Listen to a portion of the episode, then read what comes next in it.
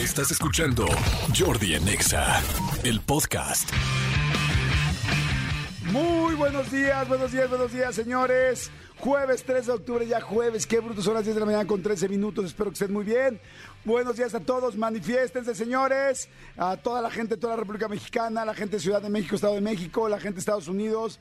Manden WhatsApp, por favor, que aquí se les extraña, se les espera y quiero que se reporten. Fíjense, voy a pasar eh, lista. Mándenme ahorita así un WhatsApp de volada con, con su nombre completo y les voy a pasar lista. 50, me ponen música de salón, por favor. 5584 111407. 5584 111407 es el WhatsApp. Y voy a pasar lista a la gente que me mande WhatsApp así de volada. Buenos días, dice, fíjate aquí está Luis Amador Monzón presente. Fabián Martínez Bastida presente. Castañeda, me encantó que lo puse al revés. Castañeda Montero Leslie Mayari presente. Leo Chávez presente. Eh, espérame, espérame, ah, vas muy rápido. Iván Cortés, el tierno, presente. El tierno, el tierno, te me vas a quedar sin recreo, ¿eh? Isaac Ramírez Márquez, presente. Ileana Contreras González, presente. Blanca Ortega, presente. Este, dice, eh, buenos días, soy Moni, presente en mi vida, Moni. Eres la única que no pusiste tus apellidos. Ponte busa, Chihuahua. Lupita Gutiérrez presente, eh, Mi- Mireya Pineda presente, Amairani Castro presente, Liz Moreno presente, Morales Rivera Sandivel, Sandivel, mi vida con tu nombre, Sandivel de caricatura, Víctor Hernández Bravo, turno matutino presente, muy bien Víctor Hernández, estoy, me están llegando muchísimos, muchos WhatsApp, WhatsApps y le estoy así picando en medio como si fuera ruleta. Chajo Rivas, José Luis presente, La Chío, mi vida, La Chío. Ay, siempre fuiste así, Chío. Andrea Álvarez Alejandre presente, Javo Uber presente, muy bien, Javo del Uber. Bárbara Cruz Callejas presente, Marta Salas Munguía presente. ¡Basta! Hemos acabado con la lista de hoy. Muy buenos días a todos. Gracias a toda la gente que está mandando sus, nombres. Va a estar, no bueno el programa, sino que le sigue, va a estar buenérrimo. Este, bien, tenemos sexo con Edelmira Cárdenas que va a hablar de juegos sexuales, que va a estar buenísimo. Viene Platanito, señores, sí, el payaso, el mismísimo payasito Platanito, viene al programa para echar relajo, para reírnos un rato y para platicar de un show que tiene mañana, ¿no? Mañana viernes, sí. Este, viene también Heidi Rosado. eh, si creen que tiene algún parecido conmigo, por lo pronto es el apellido. Este, es psicóloga y tanatóloga y va a hablar de prevención del duelo crónico prevención del duelo crónico. Hay mucha gente que tenemos muchas pérdidas, tanto de personas, de situaciones, inclusive de mascotas. ¿Cómo poder prevenir estas situaciones? Así es que va a estar muy interesante que platique psicóloga y tanatóloga Heidi Rosado. Si es mi hermana, sí la adoro con todo mi corazón y sí es buenísima, la neta. Entonces, este, se las voy a, va- vamos a platicar con ella. Ahora, por otro lado, este, oigan, eh, Hoy es Día Mundial de la Costurera. Les mando una felicitación especial a toda la gente que trabaja en talleres de costureras, sastres, este, gente que está ayudando, cosiendo, este, cortando. No está fácil, ¿eh? De hecho, es bastante difícil, bastante. Es un arte ser una buena costurera. Este, ¿Han visto esta serie de Velvet, la española? Bueno, mujeres, especialmente mujeres. Si no han visto Velvet, ¿dónde estará Velvet? ¿En Netflix todavía? es muy buena. Tengo que decirles que yo la que yo que yo vi Velvet eh, eh, eh, en algún momento eh, y me enganché, a pesar de que pues sí la veía porque porque a mi pareja le gustaba y entonces le, gustaba a ella, entonces dije, ah, pues órale, vamos a verla y sí me enganché. Sí es un telenovelón, pero muy bien hecho, español y buenísimo. Y por cierto, a los hombres les puedo decir que hay salen españolas muy guapas. De hecho, la protagonista no me acuerdo cómo se llama, es muy famosa, pero es guapísima. Y este, y a mí me encantó, sí, sí me gustó. Y luego hay otra que se llama El tiempo entre costuras, que también se vio en mi casa en ese momento de la vida, donde, donde yo vivía en esa casa. El tiempo entre costuras, y la verdad también está buena. Pero yo me clavé más con Velvet. A mí Velvet me gustó. Eh, está en claro video. Ah, pues mira, mucha gente, la gente que tiene, la mayoría de la gente que tiene Prodigy o Telmex tiene claro video. Entonces, este, véanla, está buena, eh, Velvet, y más, eh, como hombre, no sé si te vaya a ultra enganchar. A mí me enganchó y sí, y además les digo, mujeres muy guapas y la historia está buena. Pero como mujer, este, es como muy emocional. Por eso digo que es muy fácil que, que te claves. Así que bueno, saludos a todas las costureras. Oigan, ¿qué tal que este el 11 de octubre Belinda se presentó en un festival allá en Guadalajara, dio un concierto, todo el rollo, y queda que a la mitad del concierto en las pantallas se proclama oficialmente la misma producción, o sea, la misma Belinda, como eh, Santa Patrona de los Enculados. Literal así. La verdad es que ya había habido como muchos memes y cosas así de esto, como decían, Belinda agarra porque agarra, o sea, novio, ¿no? O sea, es como que nunca está soltera, siempre tiene la oportunidad de, de andar y además generalmente pues con hombres... Eh, pues bueno, no sé, me quedé ahí hasta la mitad, este, o sea, con hombres, lo voy a dejar con hombres. Y entonces, este, pero es como que hay muchas mujeres que quisieran tener novio y no lo tienen. Y entonces dicen, no, bueno, es que Belinda es como la super experta. Entonces yo creo, no sé si Belinda hizo esta oración, su producción, sus creativos, o alguien se la mandó en línea y ella le gustó y la puso en su concierto. La voy a, voy a decir cuál fue la oración que la misma Belinda puso en su concierto. La verdad está muy divertido. Permítanme, déjenme tomar agüita. Es que ya luego les voy a contar, pero es que traigo unos proyectos donde he tenido que hablar muchísimo y por eso traigo la voz un poco complicada. Pero a ver, pero me tomo agüita. A ver, a ver si se puede escuchar que tomo agua o no sé. No, a ver, aquí del fondo. Ay, no, ya dice como becerro, no, o sea, tampoco. Como becerro para ver si para ver si suena, si sí sonaba. Bueno, ahí les va la oración de Belinda que la misma Belinda puso en su concierto. Ponme la música, por favor. La oración de Santa Belinda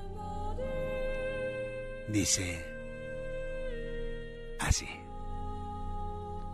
Santa Belinda de los amores, patrona de los enculados, reina de los amarres y del sapito encantado. Te pido que me hagas el milagro para que se enamoren de mí y que mi nombre lo lleven tatuado en mí. Amén.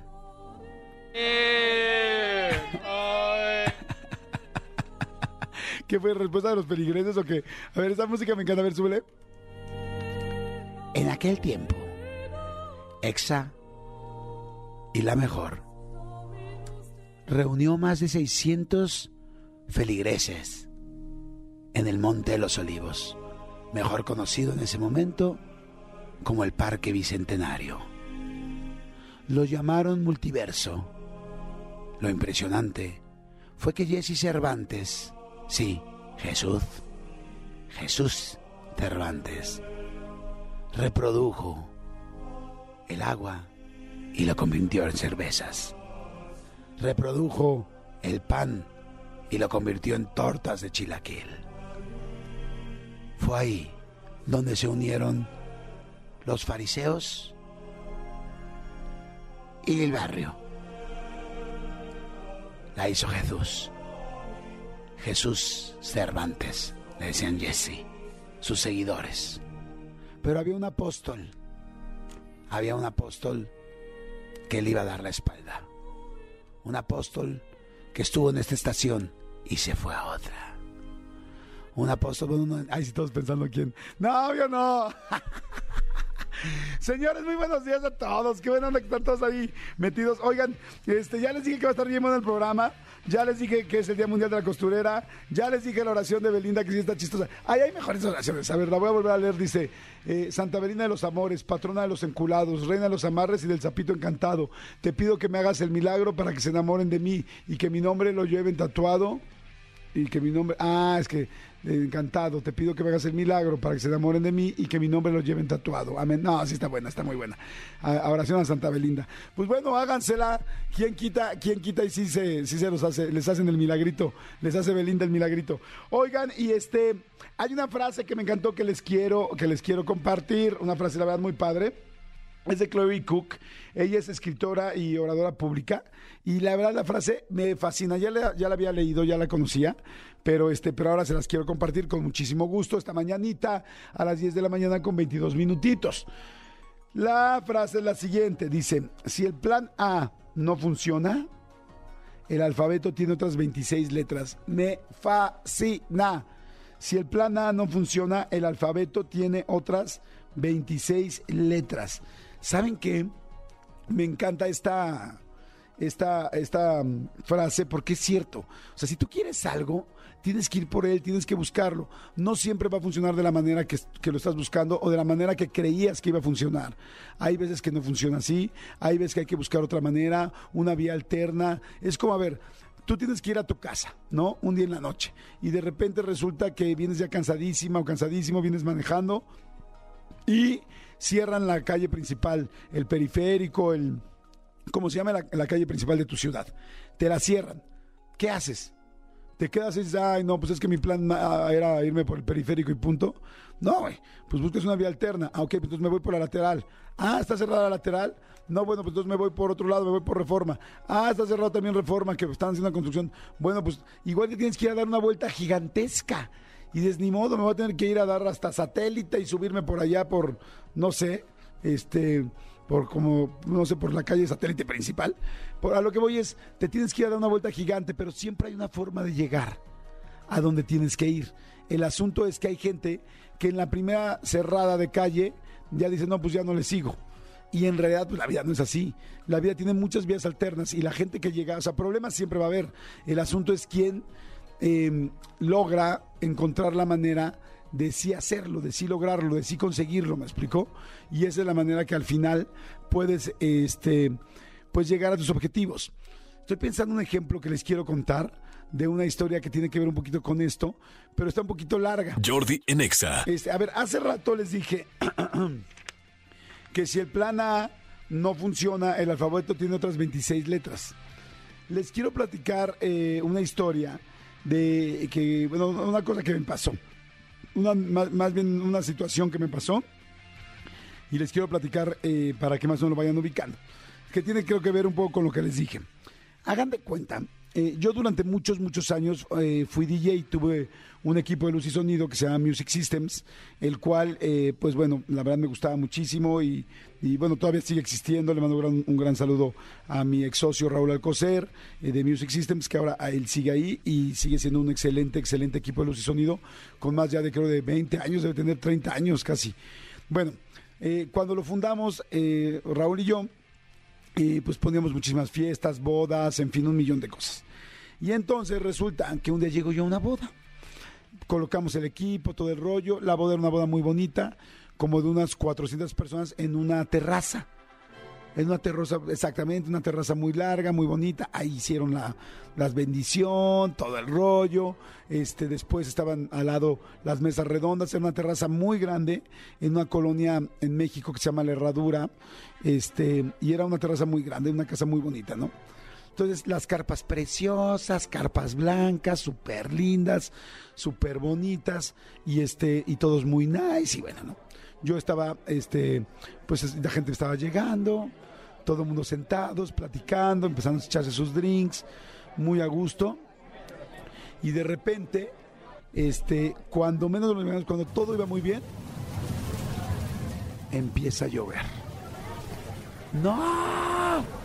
Ya sabe la gente, ¿cómo es posible, tía? Que no clavaste los cuchillos en el piso. No, porque ya saben que en México consideramos que si clavas unos este, cuchillos en el piso, no va a pasar nada. Bueno, se clavaron los cuchillos en el piso, dos, tres, no sé cuántos pares. Igual al cielo le valió y empezó a llover. Y seguía llueve y llueve. Evidentemente toda la gente pues empezó a preocuparse y a voltear hacia la carpa a ver por dónde se iba a meter el agua. Ya saben que aquí en México todos somos o directores técnicos o ingenieros, ¿no? Entonces todo el mundo dice, no, mira, aquí se va a, pandear, mira, ahí esa parte que está endeble, en esa parte de la carpa, ahí se va a meter el agua, y entonces todo el mundo andaba haciendo indicaciones. Seguía lloviendo. La verdad es que tengo que decir que era una tarde, yo creo que de un sábado, y las carpas estaban muy bien puestas. No se metía ni una ni una gota de agua. Lo que sí hicieron es que no sé si han ubicado que estas carpas que se ponen en muchas bodas eh, y en muchos eventos tienen paredes de plástico. Entonces, claro que inmediatamente la gente que trabajaba ahí en la casa bajó las paredes de plástico para que no entrara el agua y efectivamente caía arriba agua de la eh, perdón, arriba de la carpa caía agua y este y no entraba el agua en absoluto. Sin embargo, yo les dije algo con conocimiento de causa para que ustedes entendieran esto. Dije que había sido en una terraza volada. Yo no soy ingeniero y no tengo ni la menor idea de por qué esto sucede, pero a pesar de que no entraba ni una gota de agua de, este, de las carpas, el agua se empezó a filtrar por abajo y como era jardín, todo era jardín, jardín, jardín, solamente había tarima en la parte de la pista de bailar, se empezó a hacer lodo. Entonces toda la gente empezó, ya sabes, a, levantar los pies y las mujeres pues sus tacones y el lodo y se empezaron a ensuciar sus zapatos, ya se pueden imaginar. Entonces, todo el mundo así como de, oh, qué onda, ¿no? Y este, y la verdad, pues la gente se empezó a preocupar, cada vez empezó a hacer más lodo y más lodo, y yo pues decía, pues no, qué raro, pues, pero vemos, el agua se filtraba por abajo. De repente, pasa como 20 minutos, 30 minutos, y se rompe una parte de la carpa, y ahí sí entra mucha más agua al piso. Y en ese momento, muy parecido en ese momento, pasa lo peor que pueda pasar en una boda. Se va la luz. Se va la luz. Bueno, eso no es lo peor que pueda pasar, peor es que se acabe el chupe. Ay, sí está cañón. Ay, sí. Porque dices, si se acabe, se va la luz, como sea, defiendes tu chupe, ¿no? Lo agarras y lo defiendes y lo haces tuyo. Lo pones hasta en el pecho, ¿no? No quieres que te roben el chupe porque hay mucha gente que apenas se va tantito la luz y se empieza a robar los pedacitos de chupe de todos los demás. Pero bueno, no, el chupe sí seguía, pero ya no había luz. ¿Qué pasa? Que al no haber luz ya no se veía la gente. Ya casi no se veían como las 7 de la noche, pero lo más importante de todo, para mí, se acabó la música. Ya no había música, porque eh, al principio se escuchaba así, ¿no? Cuando estaba la fiesta se escuchaba así, ¿no? De fondo. Aunque estuviera lloviendo, no seguía lloviendo, pero se escuchaba. Pero de repente todo el mundo, uh, ya ni música, ya ni música. Entonces, bueno, ya, en conclusión, todas las mujeres empezaron a, ensuciar sus tacones y se empezaron a ensuciar también sus vestidos, ya como que la parte de abajo del vestido. Entonces la casa, como les digo, era muy grande y la gente se empezó a meter a la casa. Los hombres también, los zapatos, los trajes, entonces los pantalones del traje, entonces empezaron a meter. El asunto es que se metió literal toda la boda. Era una, como ya les dije, era una casa pues con una estancia muy, muy grande. Se metió todo el mundo y a la última persona que veo, yo pues desconectando mis cosas porque pues no soy tonto, no quería que se me fueran a echar a perder mis aparatos. Entonces se van metiendo la gente y a la última persona que veo que se mete es una, es, una novia junto con una de sus amigas y la veo con la cara así hacia abajo. Imagínense el día de tu boda, este, toda tu gente, todos tus invitados, toda la gente que voló, que vino, el gasto, pues el día que llevas, llevas soñado toda tu vida. Y resulta que se mete, pues ya tristísima, pues ya valió la boda, todo el mundo adentro, este, ella se mete a la casa y yo veo que se mete a un cuartito del lado derecho, eh, perdón, izquierdo mío, como un despacho, yo me imaginé que era, porque pues estaba como muy cerca del jardín ese cuartito. Y yo la vi así, pero arrastrando los pies tristísima y se metió sola. Por supuesto con la cara hacia abajo a punto de llorar. Yo dije, evidentemente esta mujer ahorita pues necesita un espacio para llorar como loca. Yo me puse a quitar mi equipo, todo lo que les dije, y de repente como a los 5 o 6 minutos ya todo el mundo adentro platicando, ya todo el mundo le valía, todos preocupados por sus valencianas de los pantalones y por sus eh, tacones carísimos de París, de Italia y de Milán, porque la verdad estaba muy nice la boda. Y entonces, de repente, como a los cinco minutos, hoy escucho que abre la puerta el despacho. Y yo volteo, más que por compasión, la verdad, por morbo. O sea, porque dije, quiero verle la cara a la señorita. O sea, dije, pobrecita. No, no, la verdad sí estaba bien preocupado por ella, dije, pobre. Pero también estaba preocupado por mi mezcladora y por todo lo que llevaba de equipo. Entonces yo estaba como que metiendo todo. Y este, pero claro que me preocupaba ella, dije, ay, pobrecita. Pero la neta, como que estaba, estaba todo pasando tan rápido que, que había un morbo todavía arriba de toda esa preocupación. Entonces volteo y la veo y se me queda viendo así. Y este, y camina, pero ahora con pasos súper seguros y trae algo en la mano y camina hacia mí así. y me da una grabadora de pilas en la mano. Y yo así, grandota gris. Y me dice, pon la 3. Y yo, ¿qué? Que pongas la 3. Y yo así, ok. Ella, el jardín, ya se había hecho, ya no era un poquito de lodo, era una alberca de lodo con, ¿qué les digo? 20, imagínense un jardín eh, con, unas zonas, en la zona principal, unos 20 centímetros de, de literal una alberca de lodo. Bueno, nadie la peló, nadie la vio más que yo que me había dado la grabadora.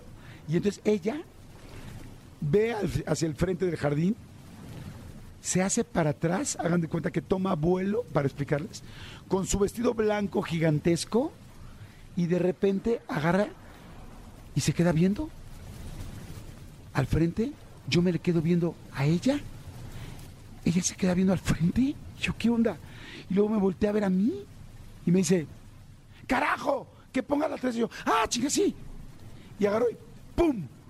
Pongo la música, pongo la tres. Se oye música y entonces todo el mundo voltea. Porque escuchan la música, entonces voltean, dicen ya regresó la luz, voltean hacia la boda y la novia corre, hagan de cuenta, imagínense en cámara lenta, corriendo hacia la fiesta, así, bueno, hacia- donde era la fiesta, así, corriendo con su vestido blanco y se avienta de pecho, así cual pingüino, en el piso, en todo el lodo, mojando toda su cara, su peinado y todo su vestido así, en el lodo.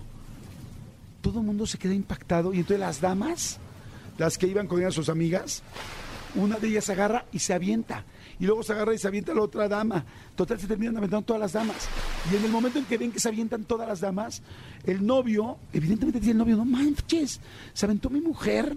Se aventaron sus amigas, güey, me tengo que aventar. Y con frac y todo lo que traía y el moñito o el- la rosita esa que se pone, la cosa esa que se, el azar en, el, cuello, el güey se avienta, ese sí parecía pingüino, porque pues imagínense blanco con negro así, ¡puac! se avienta, y entonces se avientan los amigos del novio.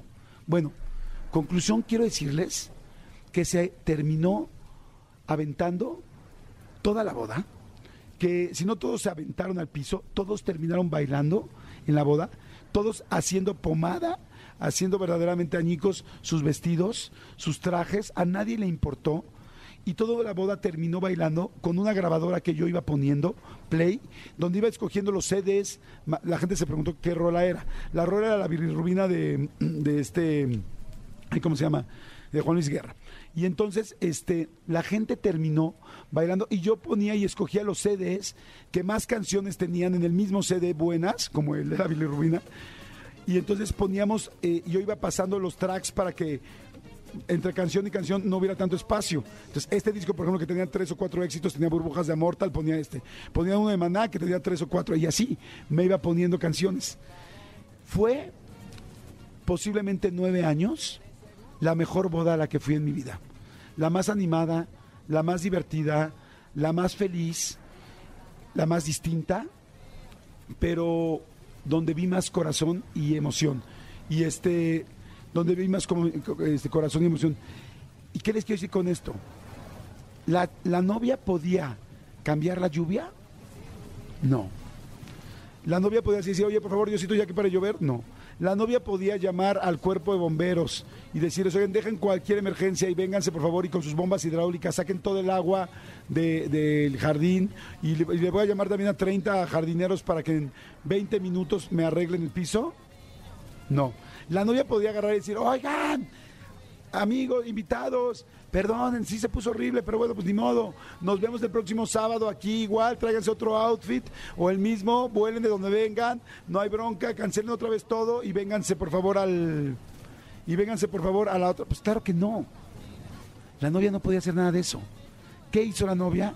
Encontró la forma de cómo sí disfrutar su fiesta, de qué sí hacer, de cómo encontrar el sí, cómo quitar el puedo, el, eh, eh, eh, el quiero y hacer el puedo.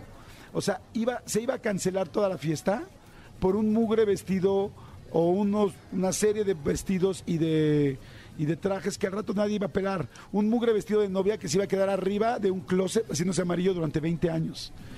¿Qué hizo ella? Que ella encontró la manera de cómo resolver su fiesta, de, de una manera completamente distinta e inspiró a todos los demás a pasarla igual de bien.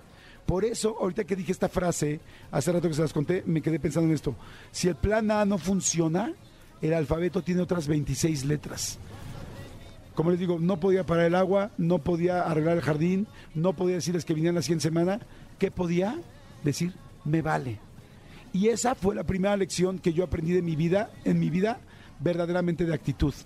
La primera vez que yo me quedé impresionado y es una novia a la que toda la vida, no recuerdo su nombre, no recuerdo su apellido, pero sí recuerdo lo que me enseñó.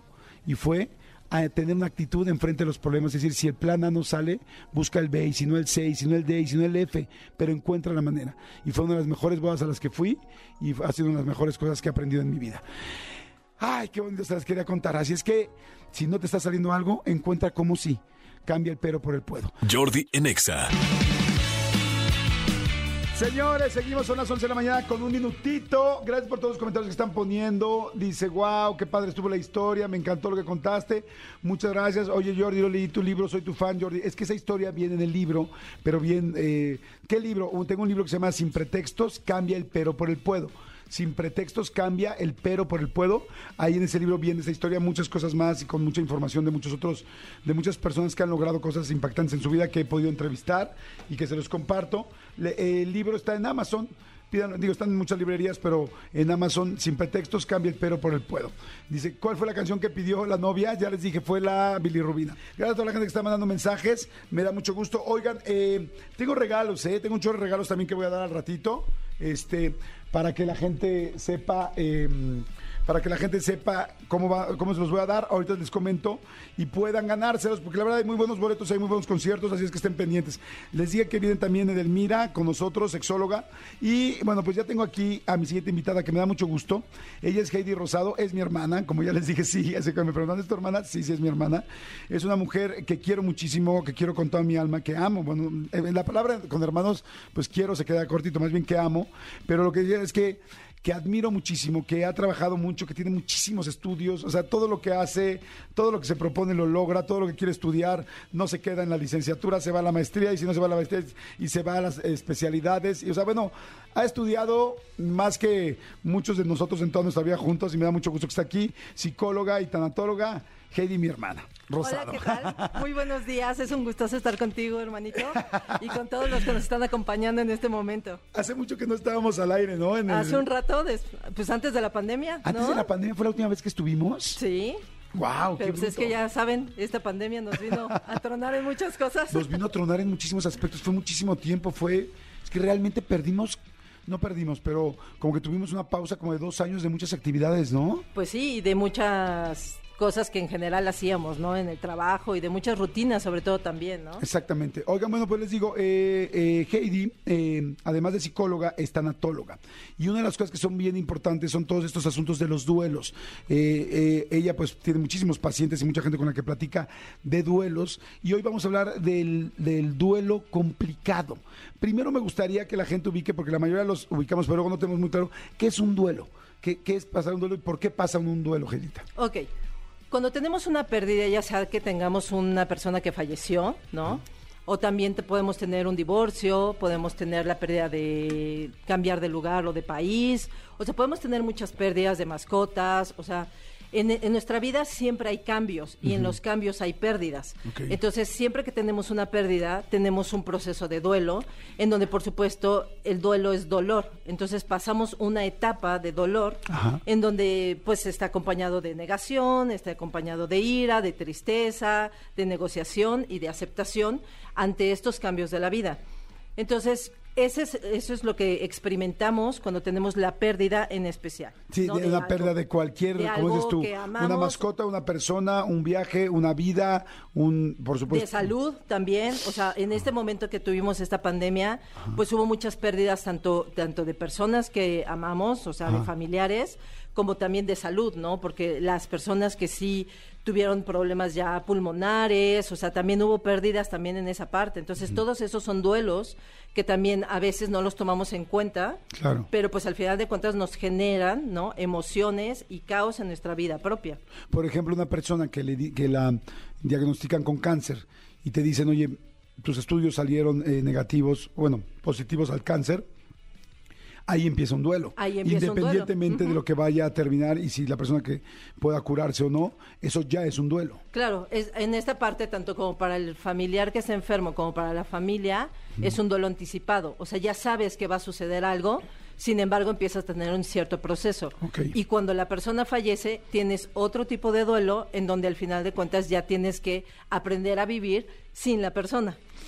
Ok, perfecto. Bueno, hasta ahí creo que lo- todo el mundo lo entendemos eh, muy bien. Eh, a mí me importaba mucho eh, que Heidi, como tanatóloga, platicara este tema, que el otro día me comentaba, es un tema que se llama el duelo complicado. Y yo no había entendido lo que era esto y lo serio que es esto. Y ustedes me llaman tanto y me preguntan tanto de gente que tuvimos pérdidas, mucha gente con mascotas, mucha gente con personas, mucha gente con mucho dolor que escucha el programa. Entonces, para mí era muy importante que que, que una tanatóloga les explicara esto del duelo complicado, que yo tampoco lo conocía hasta hace un par de semanas y me sorprendí muchísimo de lo que es. Platícales, por favor, un poco qué es el duelo complicado. Muy bien, bueno, después de que tenemos una pérdida, sí tenemos, el duelo complicado se puede confundir un poco con el duelo normal, ¿sí? ¿Por qué? Porque tenemos esta parte de añoranza, mucha tristeza, desánimo, no tenemos ganas de salir, no tenemos ganas de socializar, ni nada, ¿no? Sí. Entonces, un duelo normal dura entre seis meses y un año, depende del vínculo que hayas hecho con la persona, ¿no? O sea, a veces se puede llevar un poco más, a veces un poco menos, depende mucho de la personalidad. Eh, Este duelo de seis meses a un año, ¿es con tratamiento con una psicóloga, con una tanatóloga cerca? ¿O puede ser solo una sola una persona y en un año normalmente sería lo normal que dejaría de sentir tan fuerte? Realmente varía de cada caso, porque hay personas que definitivamente depende del vínculo, si necesitan ayuda en el, en el proceso, en este proceso del año. Hay personas que lo pueden pasar solos, ¿no? Y que ah, buscan actividades, o tratan de salir adelante, o salen con sus amigos, ¿no? Se apoyan de otras situaciones o cosas Ajá. para poder salir adelante. Entonces. En el duelo normal no tendría siempre que ser atendido por un psicólogo, ¿no? O por incluso a veces por un psiquiatra si tenemos depresión. Ok. ¿sí? Eh, Pero hay momentos que se nos puede complicar demasiado y entonces sí sería bueno que se buscara ayuda. Sí, o también imagino las situaciones, ¿no? Fue un accidente, fue algo inesperado, fue algo que no nos imaginábamos, este, y ahí no es tan fácil manejarlo uno solo, ¿no? Eso no necesita un- una psicóloga y un tanatólogo.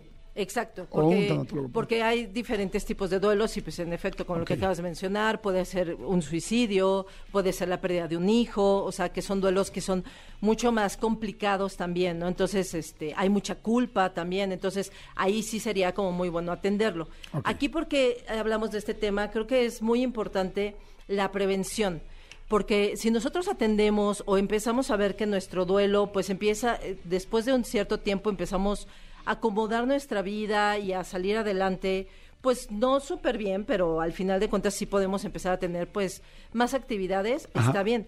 Pero al final de cuentas es importante ver cuando de repente ya pasó cierto tiempo y los, eh, las emociones empiezan a ser todavía más profundas. O sea que no, en lugar de que disminuyan, empiezan a aumentar. Empezamos a tener pensamientos en donde desearía haberme muerto con mi familiar, desearía no estar aquí, este Ya no vale la pena la vida. ya no vale la pena la vida, este no tengo ganas de trabajar, pero que después de un tiempo Sigan. se incrementen. O sea, solamente aparte de que sigan, se incremente, que todo el tiempo tenga añoranza por mi ser querido, que todo el tiempo desee estar con él o tenga muchos recuerdos, todo me lo recuerda, todo, todo mi mundo gira alrededor de mi familiar fallecido. Sí, en este punto vamos a hablar hoy de, de un familiar, Ajá. ¿no? Entonces, ahí es donde justamente se puede empezar a volver un duelo complicado. O sea, son como, el, como un síntoma claro de que estás llegando posiblemente a un duelo complicado. Exacto. Al principio es el duelo normal, pero después de seis meses, un año, si yo veo que no puedo salir y que no puedo avanzar Ajá. y que esto se empieza a incrementar, entonces ya se empieza a volver un duelo complicado, en donde necesitamos pues ayuda, ¿no? Tanto de un médico, probablemente puede ser que empezamos a tener problemas de depresión, de mucha ansiedad, incluso ideas suicidas. Entonces, por eso es importante que cuando alguno de ustedes detecten algún amigo, algún familiar o ustedes mismos que vean que pues ha pasado un tiempo, pero que definitivamente Sí, la persona cada vez empieza a estar como peor o que definitivamente no puede superarlo, entonces es importante que busque ayuda. Ok. ¿Cuáles son las consecuencias de un duelo complicado? O sea, ¿va a estar así muchísimo tiempo, muchos años o qué puede pasar? Pues realmente no puede rehacer su vida. ¿Ok? O sea, no va a salir de, de esa parte de- del duelo, de ese sufrimiento. Probablemente pierde el empleo, probablemente pierde a la pareja, porque probablemente la pareja pues ya no quiere estar, porque no es funcional, te vuelves, ya no te vuelves funcional, te aíslas, ¿no? Y pues al final de cuentas lo más grave es que podría perder la vida. O sea, hay mucha gente que llega a pensar en el suicidio y re- inclusive a realizarlo. y incluso a realizarlo. Entonces también muchas veces puede variar también de nuestra propia genética, de nuestro propio entorno, el hecho de cómo podemos manejar un duelo complicado. O sea, porque muchas veces si ya tenemos este antecedentes de depresión o nuestra familia tiene antecedentes de depresión o de ansiedad, pues al final de cuentas este tipo de eventos que son muy impactantes para nosotros, pues nos los pueden detonar también. O si ya teníamos ese problema, pues obvio, por supuesto, se vuelve más complicado. Ok, a ver, eh, la gente que quiera hacer preguntas, hay mucha gente que está mandando ya preguntas, pero ustedes tienen, son preguntas, es algo súper importante esto que estamos eh, tratando del duelo complicado con Heidi. Eh, manden un WhatsApp al 5584 11 1407, 5584 11 1407. Este, y hay mucha gente que dice, me dice, hola Jordi, yo perdí a mi nieto de tres añitos hace año y tres meses. A la fecha mi hijo y mi nuera cuando pasó lo de mi cuando pasó lo de mi nieto, ya estaba embarazada de dos meses, pero pasaron por tantas cosas y creo que a final de cuentas este bebé arcoíris vino a suavizar un poco ese dolor tan grande para ellos, pero siguen estando muy muy mal. Este, pues es mucho tiempo, ¿no? Pues ya empieza a ser mucho tiempo. También hay que saber que una de las pérdidas más fuertes son las de los hijos, ¿no? Porque son, pues, antinaturales, ¿no? O sea, realmente todos nosotros tenemos un proceso en donde, pues, al final de cuentas los hijos, pues, este, fallecen, pues, después que nosotros, ¿no? Entonces, al final de cuentas nos cuesta mucho trabajo ese tipo de duelos, sobre todo en la pérdida de hijos. Creo que al final de cuentas, si después de este tiempo, ¿no? Ya no se sienten como bien, yo creo que sería bueno que pudieran buscar apoyo para que entonces pudieran manejar mucho mejor el duelo y también pues al final de cuentas disfrutar también pues al nuevo bebé no porque Claro. pues al final de cuentas pues es una es un es, es un pequeño que también recibe y percibe toda esa tristeza de los papás, toda esa ansiedad o depresión que pueden tener ellos. Entonces, el punto es que la familia pueda ser un, un lugar, pues, este, sano, ¿no?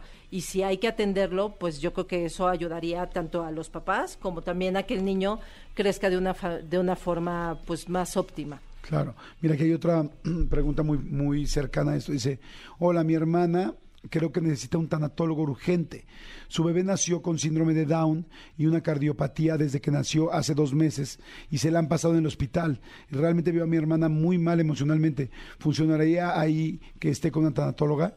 Por supuesto que sí, porque al final de cuentas es parte de lo que hablamos sobre el duelo de la salud y sobre también en esta parte cuando un hijo está muy enfermo, pues de alguna manera también necesitamos estar preparados también incluso para la pérdida, incluso también para nuestra propia pérdida, porque también a veces el tener también pues un chiquito enfermo o alguien enfermo, también nosotros podemos perder pues libertad, no podemos salir, o sea, podemos perder Claro. también muchas cosas personales, Claro. tal vez movernos de trabajo, que el esposo trabaje y entonces si yo trabajaba pues dejo de trabajar para cuidar también este al chiquito, ¿no? O a, o a- a una persona adulta también, ¿no? Entonces también en esta parte se les llamaría cuidadores primarios, en donde los cuidadores primarios pues al final de cuentas cuando cuidan a alguien enfermo, pues también en esta parte pues también tienen pérdidas y también hay que cuidar mucho pues la psique de los cuidadores primarios, porque si los cuidadores primarios no están estables, pues no pueden cuidar también ni pueden tener un rendimiento óptimo para cuidar a la persona que está enferma, ya sea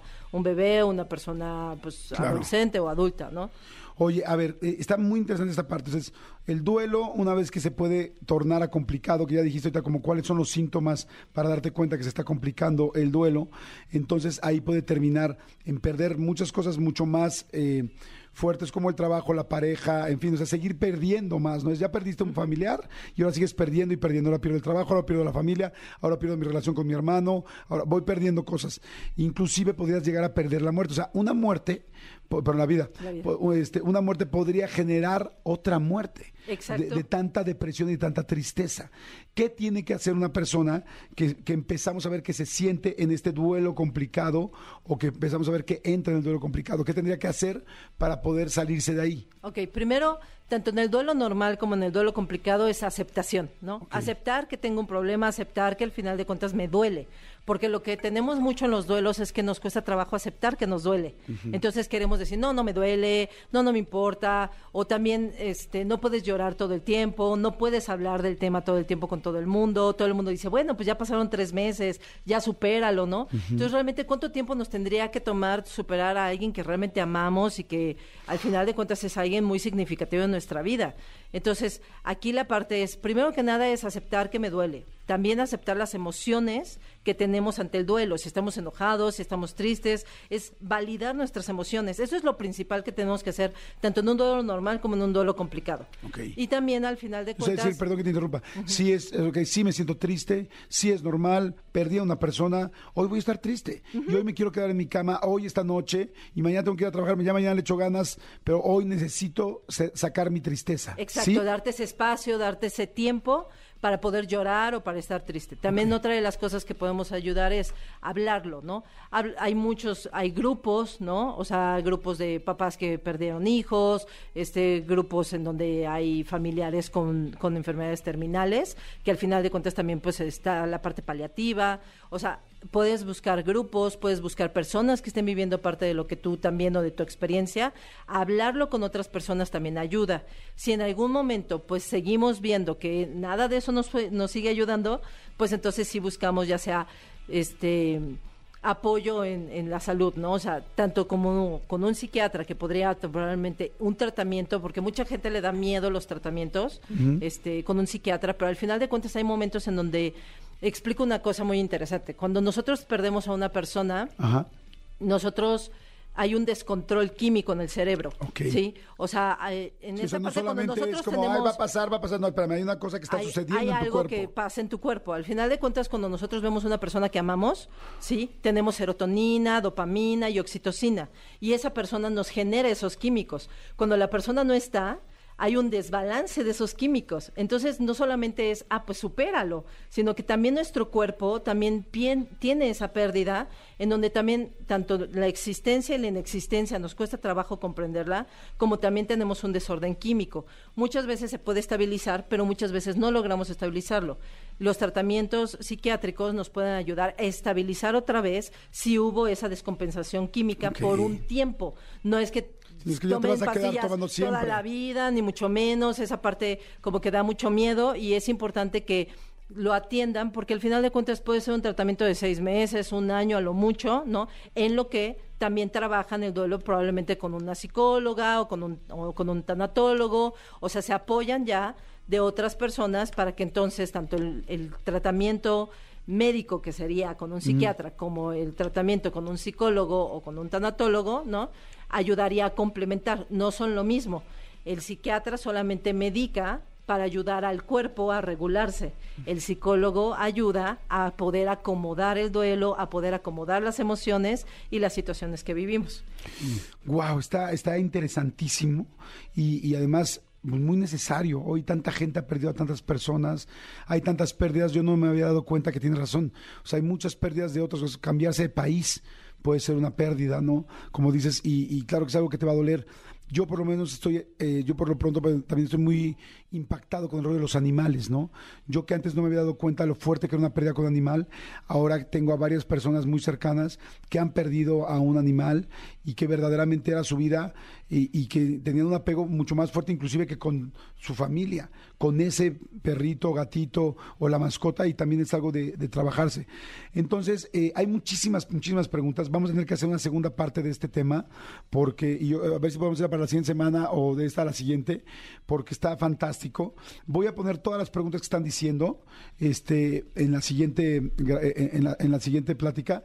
Pero bueno, nada más para concluir aquí. Entonces, una persona que empieza a saber que tiene todos estos síntomas, entonces es tratarse de, hablar, lo dijiste, sacar, validar tus emociones, empezar a, a, buscar grupos de ayuda y buscar alguien que te ayude a salir de esto, como una psicóloga o una tanatóloga, antes de que esto se complique a un grado serio. Exacto, en donde ya deseas no vivir o tengas una depresión profunda. ¿Todo el mundo puede salir de un duelo complicado? Varía, porque depende también mucho de que tanto la persona tenía un apego hacia la persona que falleció. Entonces también puede variar, o sea, realmente cada caso es muy especial porque cada uno depende mucho de nuestra infancia, depende mucho de nuestros abandonos, depende mucho de toda esta, de, de cómo nos pudimos vincular, ¿no? De lo que representa esa persona para nosotros. Entonces, al final de cuentas, no todo el mundo lo maneja igual. Hay personas que no salen, hay personas que sí logran salir. O sea, Pero la mayoría sale. la mayoría sale. O sea, con ayuda siempre es mucho más fácil salir. Ok. Sería conveniente, por ejemplo, si yo tuviera ahorita un duelo y me empiezo a sentir triste, eh, quizá yo, como soy yo, yo no me esperaría a ver si se hace complicado. Y, y yo buscaría a una tanatóloga para irlo sacando de una vez, como que digo, ¿para qué me la juego a ver si lo puedo sacar solo? Si puedo, pues mejor me lo acompaño con alguien que entienda lo que es el duelo, que me lo explique y más rápido puedo salir. ¿Estoy en lo correcto o no necesariamente? Sí, realmente yo creo que esa parte es importante tener más, pues sí, más cultura, sobre todo del duelo, porque pues nosotros decimos, bueno, pues ya se perdió, pues se me murió, ya no. Pero al final de cuentas creo que todas las herramientas que se dan en una terapia son importantes porque buscamos tus propias herramientas, buscamos tu propia forma de cómo salir adelante y al final de cuentas eso también puede hacer mucho más sencilla la, la, la, la parte del duelo, ¿no? O sea, al final de cuentas es un dolor muy profundo lo que tenemos y qué mejor buscar nuestras propias herramientas ayu- con ayuda de un psicólogo, de un tanatólogo, en donde nos ayude a que el, que el proceso pues no sea tan doloroso, ¿no? Y no sea tan duradero, porque al final de cuentas una de las cosas que tienen mucho todos los que pues tienen una pérdida es que dicen, pues es que ya quiero que se me quite este dolor, ¿no? Entonces, pues ¿cómo se te va a quitar tan rápido si aparte de todo ni siquiera tienes las herramientas para que se te Claro. quite rápido? Entonces, por eso es importante buscar ayuda. Es como cuando me duele el estómago y dices, pues voy al doctor, Sí, o tengo gastro. fiebre, pues voy a ti. O sea, al final de cuentas hay especialistas de todo. Y al final de cuentas los tanatólogos, pues en este momento también de la pandemia, pues formamos una parte importante porque al final de cuentas fueron duelos muy difíciles en donde la gente no se pudo despedir, en donde la gente no pudo estar con sus familiares y al final de cuentas un tanatólogo te puede ayudar muchísimo a orientarte y a darte herramientas para poder salir adelante y superar este tipo de situaciones. Está fantástico. ¿Me eh, regalas tus datos para la gente que quiera seguirte, tenerlos, tener más contenido y una o cercanía, una cita contigo? Por supuesto que sí. Mi mail es rosadohr@gmail.com. A ver, pueden- permíteme un segundito, lo voy a... Es rosadohr arroba gmail.com. Sí. Perfecto. Ajá. En mi Face y, y mi Instagram me pueden buscar como rosadohr Rosado HR. Ajá. o mandar un WhatsApp para concertar una cita al 55 61 58 54 79. Se los repito. 55 61 58 54 79. Perfecto, bueno, entonces ahí está el, este, el correo rosadohr.gmail.com, en Instagram y Facebook rosadohr y el teléfono dijiste 55 61 58 54 79. Ahí te pueden mandar un WhatsApp, lo que sea. Me pueden mandar un WhatsApp y ya ahí entonces ya puedo orientarlos también. Dice aquí, rapidísimo, nada más para terminar, dice Jordi, yo tardé mucho en superar la muerte de mi hermana, 17 años. Lo trabajé antes de la pandemia. Si no lo hubiera hecho, no sé qué hubiera pasado, ya que en esta pandemia también perdí amigos muy queridos, no hubiera podido con tanto. Viví todo este tiempo con mucha tristeza y coraje, y lo malo es que no lo pude hablar hasta que tuve ayuda y tratamiento. Todo lo que está diciendo la doctora es cierto. Muchas gracias por comentarlo y por compartirlo. Gracias. Perfecto, gente, muchas gracias. Pues muchas, muchas muchísimas gracias. gracias. Que tengan un bonito día. Hacemos segundo programa de esto, ¿eh? A toda la gente que está mandando preguntas, sigan mandando. Les prometo que se las pregunto a, a Heidi la siguiente vez. Jordi en Exa. Seguimos, señores. Oigan, este, a ver, son las 12 del día con 7 minutos. Gracias a toda la gente que mandó mensajes que dicen, este, no manchen, pongan un comercial. Sí, sí hubo muchísimos comerciales. ¿Saben qué pasa? Les platico. Hay épocas del año donde los comerciales crecen mucho. Prácticamente el tercer trimestre, el cuarto trimestre de los años, del año, que es octubre, noviembre, diciembre, suben muchísimos comerciales porque evidentemente viene Navidad, viene Día de Muertos, Halloween, hay como muchas festividades donde evidentemente los productos y los servicios eh, se anuncian. Yo sé, yo, yo los entiendo, la verdad. Gracias por aguantar tantos comerciales, en serio se los súper agradezco. este, eh, eh, porque si dices, oye, qué padre la gente que se quedó tanto tiempo en el comercial para regresar y escucharte.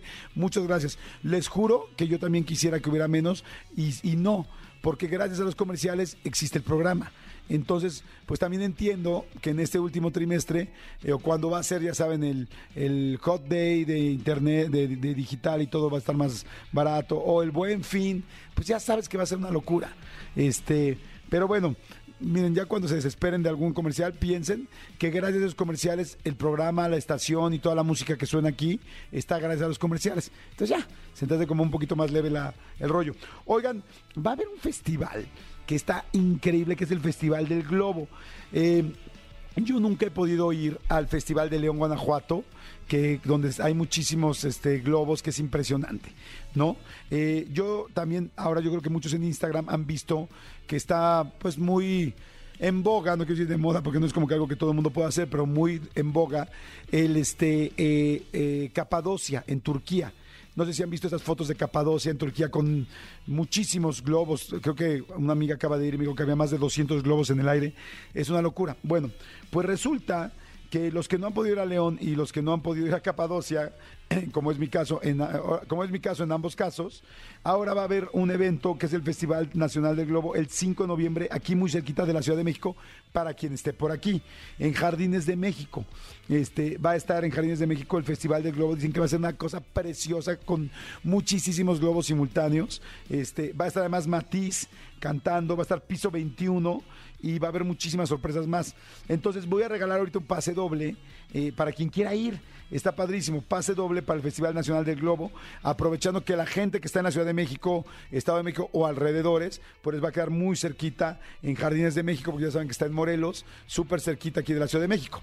Entonces, este, ahora, ¿cómo lo vamos a regalar? ¿Por qué no podemos unos soniditos? Que la gente tenga que hacer sonidos y este, que la gente tenga que hacer sonidos y con mucho gusto lo, lo lo hacemos, ya saben que se trata de imitar el sonido. A ver, este que marquen, por supuesto, para que puedan imitar el sonido, se puedan quedar con los boletos. Al, aquí sí tienen que marcar. 5166 3849 y 50. 5166 3849 y 50 para que marquen, por favor. Y puedan imitar el sonido y ganarse los boletitos. El sonido, eh, escúchenlo, es una avestruz. Está muy fácil, es una avestruz la mayoría de la gente podemos, puedes imitar un perro, puedes imitar un gato, puedes imitar un avestruz. Escucha esto.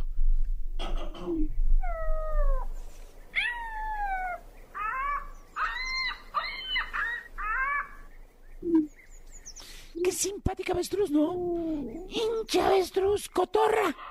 La avestruz, es una avestruz divertida. Siento que es una avestruz que se la está pasando bien. Mira, escuchen otra vez.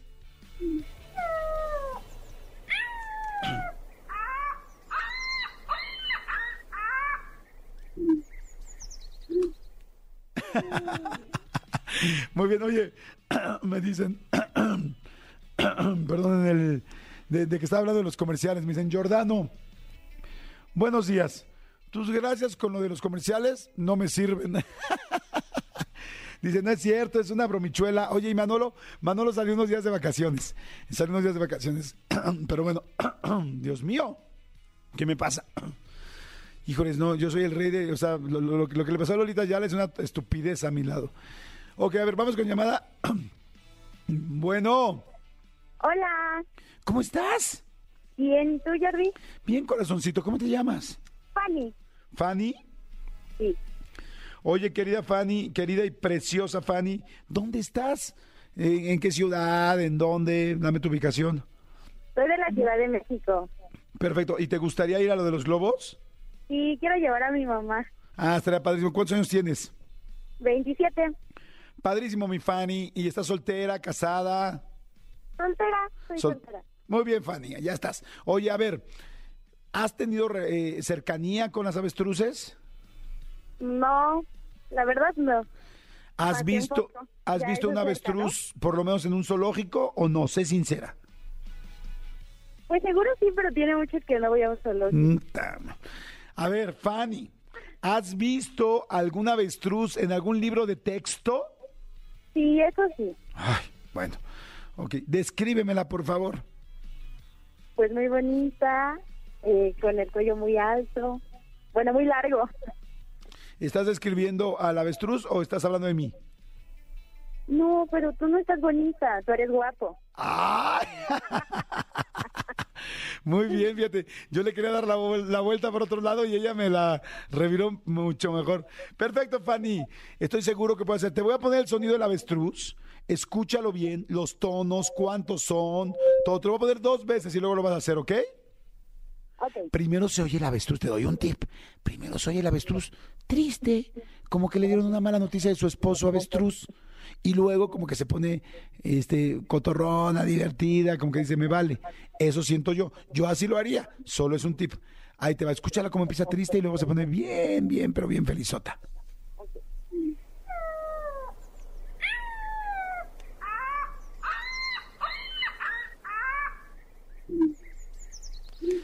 Ok, ahí te va otra vez. ¿Escucharon?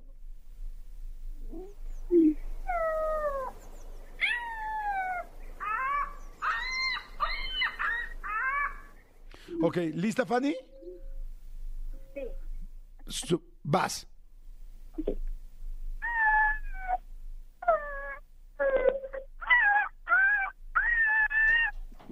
No manches, eres una, eres una maldita avestruz. Eres una avestruz, corazón. No manches, le salió igualito. A ver, otra vez vas, Fanny, tú solita. Fanny, quítale el fondo. ¿Cómo escuchan esta avestruz, Fanny? Venga.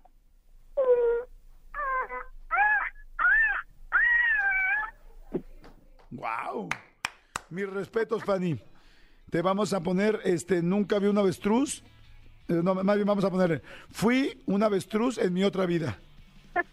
En mi vida pasada fui avestruz, en mi vida pasada, así te voy a intitular, porque siento que aunque no lo has visto, eh, muy, me lo tienes muy bien, muy bien puesto. ¿Sale? Bueno, sí, muchas gracias. Ahora te digo si ganas o no, Fanny Fanny. Gracias. Ya estás, corazoncito.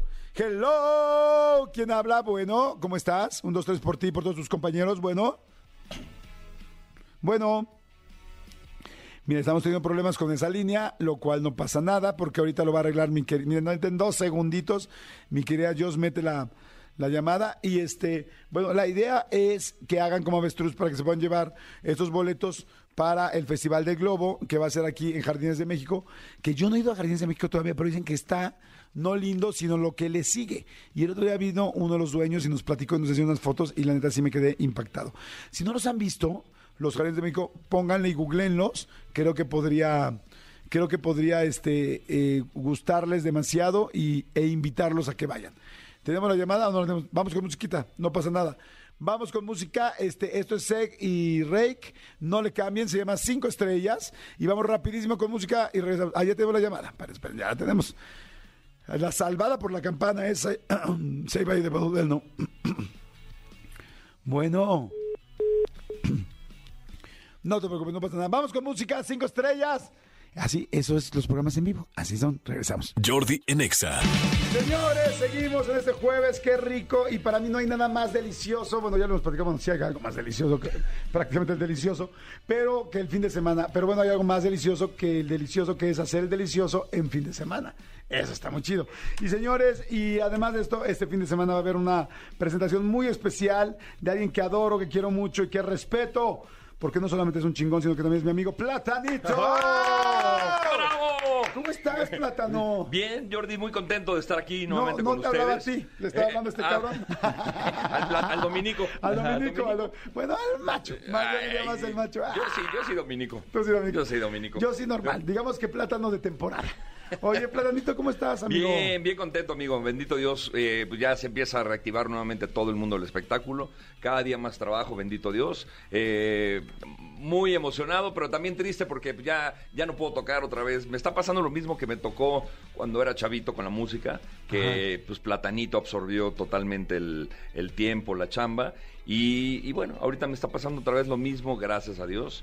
Ya me está absorbiendo otra vez mucho el espectáculo. Porque ya- estabas con el rollo del- de la de- del- música. del, DJ y todo, y pues ya, ya no puedo tocar tanto, ya me contratan y ya les, puedo, les tengo que decir que no. Sí. Ay, la- me mandaste hace poco un remix. Muy bueno. ¿no? Muy bueno, muy bueno. Se me olvidó comentarte de regreso. Sí, muy gracias. bueno.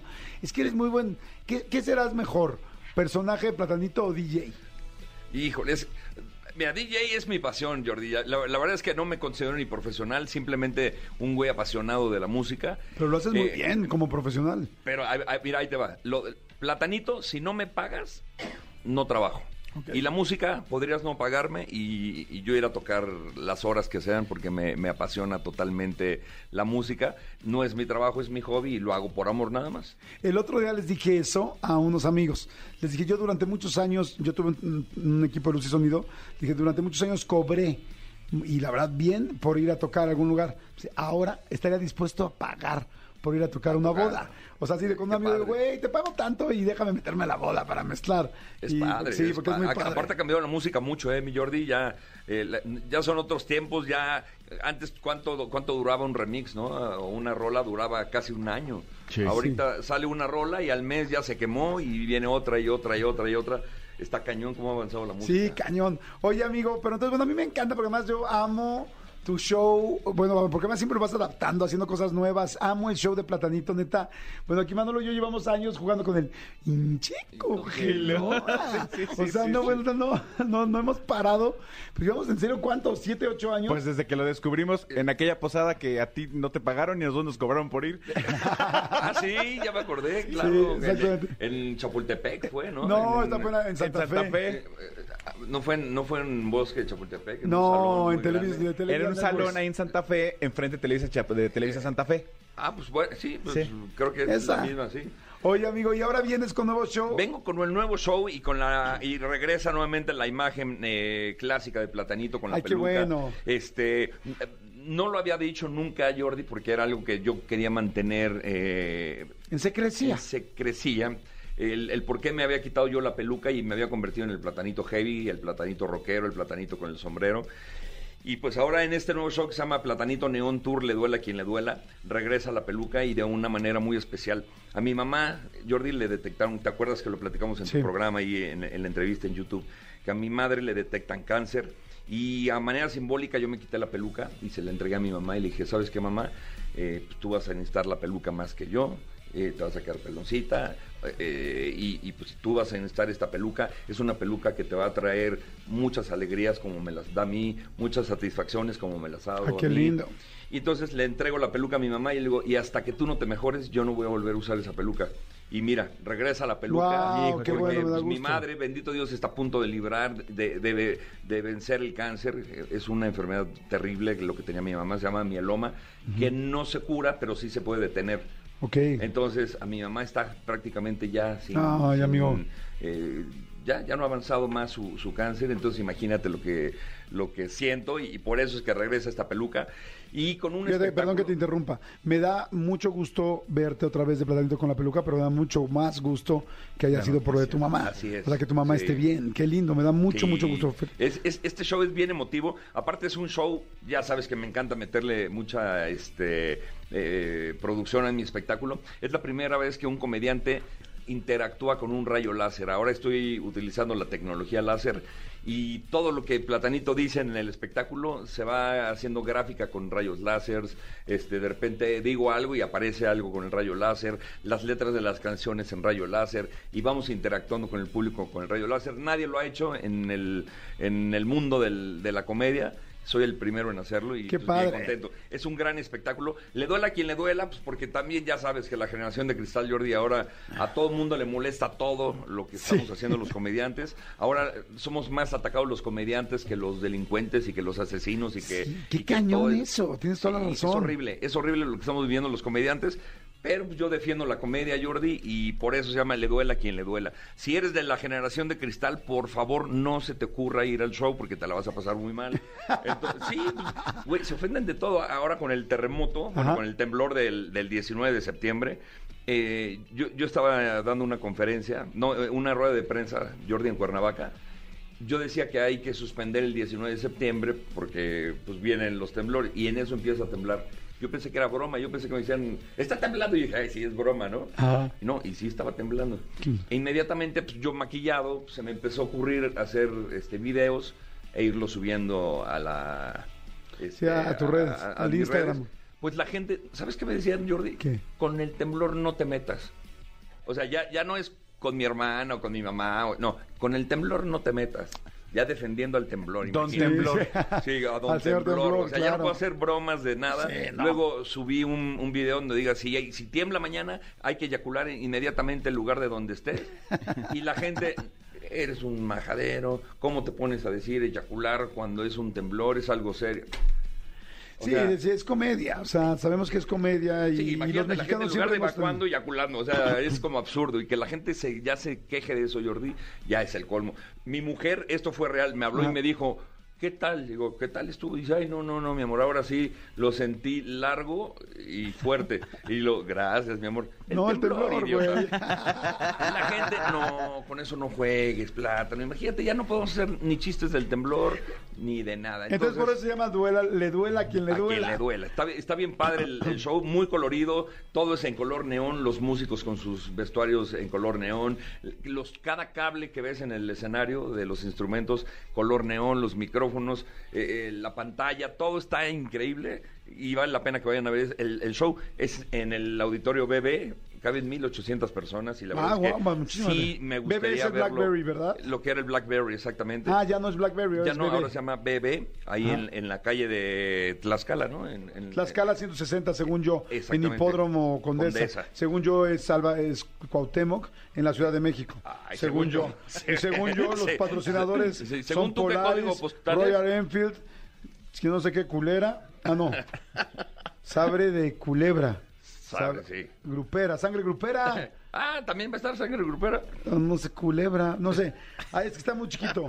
Indian, que ¿Cómo son las, las motos. Las motos Indian, que son patrocinadores. canijo. Royal 1901. Enfield. Eh, 1901, eh, uno de los bares más importantes de eh, bikers. También están patrocinando este, este evento. Y bueno, pues ojalá que esté bien de, de auditorio. La gente todavía tiene miedo de salir. Y más con lo que está sucediendo ahorita, que tiene miedo la gente de salir. Tanta delincuencia, tanta inseguridad. Salgan, pues hay que divertirnos, hay Claro. que reírnos. Es lo único que nos queda y lo más Ay, bonito no, que a tenemos. mí se me super antoja. Es octubre 14, es ya. Ya, ya, mañana. O sea, claro, es mañana. Mañana, güey, sí. Mañana que es... eh, Mañana es viernes. Viernes, mañana viernes. Ay, muy bien. Viernes 14 de octubre. Vayan a ver a Platanito. Ay, tú ¿qué vas a ir? ¿no? También, Manolo van. Obi. Obi. Jalo. Jalo, Vale. exactamente. Independientemente de eso, ¿quieres ir? Acabando. Jalo y me lanzo al show. Oigan, eh, a ver, entonces los boletos están en boletia.com. Boletia.com, ahí Según pueden yo. adquirirlos, claro, y ya es mañana el, el show, todavía hay boletos, muchos. Entonces, güey, pues está, está bien duro, güey. Sí, está duro. difícil la está- todos los situación. shows están duros. Sí. Pero este, pero está padre saber que ya estás ahí. Y yo les puedo decir que de las cosas, de algo que me fascina de Platanito son dos cosas. Uno, el humor, que realmente es muy bueno, la agilidad mental, que es impactante, siempre te lo he dicho. Y dos, efectivamente, la producción. Fue de las primeras veces que yo fui a una fiesta privada, que yo veía una producción verdaderamente bien hecha. Gracias. Y que decía, wow. No, yo me encargué de romperle una parte de esa producción. Que La fue una silla, ¿te acuerdas la silla de O sea, toques? Pero también me hizo un toque en el culo. Pues, o sea, Sí, o sea, güey, no, era una silla es- española la silla, carísima, y sí, me hiciste favor de rompérmela. Pero eso fue en un Pero tú programa. también me lo En rompiste, esta amigo, cañón. fue, e- ese En fue en un Cañón. programa. Sí, en esta cañón, ahí en, en, en la XCW1. Exacto. Sí, no manches. Oye, ¿y nunca la volviste a pegar? No, no, pues la hiciste cachitos, güey. o Pues sea, igual a este no, tampoco nunca se me pegó también, este, ¿eh? También, güey. Quedó igual abierto. Igual, hecho cachitos, güey. ¿No? Oye, pues mañana, mañana los espero ahí en el auditorio bebé. Vale la pena que vayan a ver el show. Eh, el contenido del espectáculo está padrísimo, Jordi, porque obviamente vamos a platicar de cómo era la comedia antes y cómo es la comedia ahora, cómo antes contaban chistes. De, ¿Te acuerdas de Salvador Cabañas? Sí. De Polet, de la niña que, que, que desapareció y que después apareció ahí Sí. debajo de su cama. Todo, cómo había chistes de eso, del temblor, de San Juanico, San Juanico, eh, claro. y, y que la gente nos reíamos. Ibas a ver a Polo Polo y salías sin grabarlo, sin celular, y decías, qué bárbaro, aunque fuera muy pelado Polo Polo, pero salías diciendo, es el mejor, a Francis. Ahora los celulares son el peor enemigo de los comediantes. O sea, ahora dices algo, lo sacan de contexto y ya sabes cómo nos van los comediantes. Claro, ¿no? si agarran nada más el pedacito y Sí. está tremendo. Entonces, vamos a hacer mofa de todo eso. Del, ¿Te acuerdas? Hay un grupo, Los Ángeles Azules. Ajá. eh, que yo soy fan de ellos, de Los Ángeles Azules. ¿Te acuerdas que censuraron su canción de 17 años? Sí. O sea, la quitaron de redes sociales, la bajaron de, de plataformas, porque dice 17 años. Pero escuchas a los reggaetoneros, Jordi, con sus letras Sí. impresionantes. Ponte, te pongo, me das, te pongo te doy. cuatro, este, el- se te moja el panty, y, y- y la niña, eh, eh, todavía no, dice, hay una canción que dice, todavía no es mayor de edad y se le moja su panty. Entonces, ¿eso por qué sí? ¿Y por qué. Los Ángeles Azules no? Entonces empiezo como a hacer muy obvias las, las letras de- del reggaetón, cómo cantan los reggaetoneros y cómo la gente está consumiendo esos, eso, ese contenido, ¿no? Ajá. Está buenísimo, está buenísimo. Está bien padre. Vayan a verlo, vayan a verlo, estoy seguro que va a estar fantástico, me encanta todo el concepto que traes. Entonces, bueno, los boletos a través de Boletia, boletia.com, en el auditorio BB, mañana, eh, 14 de octubre. ¿A qué horas hay que llegar? Hay que llegar como a las 8 de la noche. El show, si Dios quiere, empezará en punto a las 9 de la noche. Perfecto, buenísimo. Y en este momento, amigo, tenemos cinco pases dobles para las Ah, cinco perfecto. primeras personas que, que nos marquen y nos digan, quiero ir. Órale. Así Cinco de pases fácil. dobles. Cinco pases dobles. Quiero ir mañana viernes. Exacto. A ver a Platanito. Ah, sí. Ya estás. Amigo, Los muchas quiero. gracias. Igual, Gracias, mi Jordi. muchas Gracias, Manolo. Cuídense Gracias. mucho. Ay, güey. Ay, güey. Ay, mira, yo lo, lo- estaba esperando que lo hiciera y lo, y lo Ay, puse encima. güey. A ver tú. Ay, güey. No, güey. Es.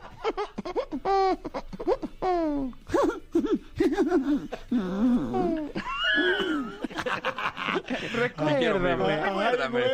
Ay, güey. Oye, señores, seguimos aquí en Jordi Nexa. No le cambien, platanito, mañana. Ya lo saben, octubre 14, vamos. Jordi en Exa. Oigan, este. Ah, seguimos con las llamadas de la, del avestruz, ¿verdad? Estamos tratando de que hagan como avestruz para ver quién gana. Bueno, ¿quién habla? Eh, hola, ¿qué, ¿qué tal Jesús? ¿Qué onda, Jesús? ¿Cómo andas? ¿Todo bien? Muy bien, sí, muchas gracias. Aquí contento porque pudo entrar mi llamada. Hasta que te reportas, Jesús. ¿Hace cuánto tiempo escuchas el programa? Mm, pues ya tiene ya tiene un ratito, yo creo que sí, unos este, pues, inicios de pandemia, pero desde antes pues también te... Casi ¿Me tres años. Pues igual sigo Casi tres años, Jesús, no te tiene. pases.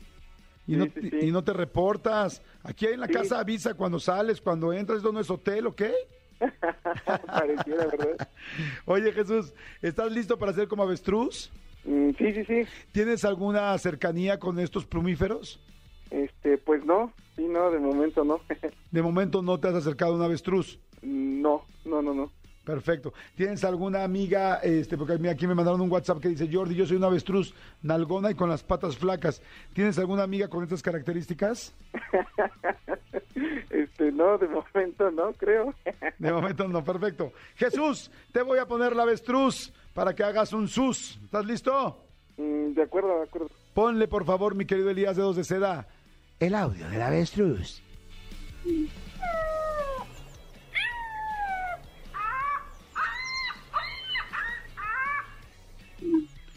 Ok, Jesús, una más, una vez más te lo voy a poner y luego te lo avientas tú. Tienes una competencia fuerte, ¿eh? la chava Fanny lo hizo muy bien.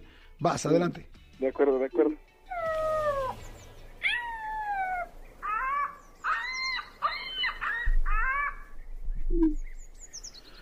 Ok, listo Jesús, vas. Listo, ok.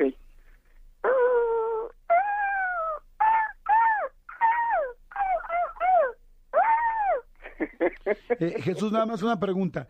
¿Te dije imita avestruz o te dije imita perro atropellado? A ver, quizá el problema es que estás en el concurso equivocado. Quizá estás en el concurso equivocado. A ver, te lo voy a repetir. Por favor, a ver, imítame un perro atropellado. Ok. ¿Listo? Voy. Ya no, yo estoy más que listo, güey. Aquí estoy sentado esperándote. No, tú tienes un problema de dislexia de sonidos, amigo. A ver, vuelve a hacer el mismo sonido que hiciste, pero ahora imítame un mariachi.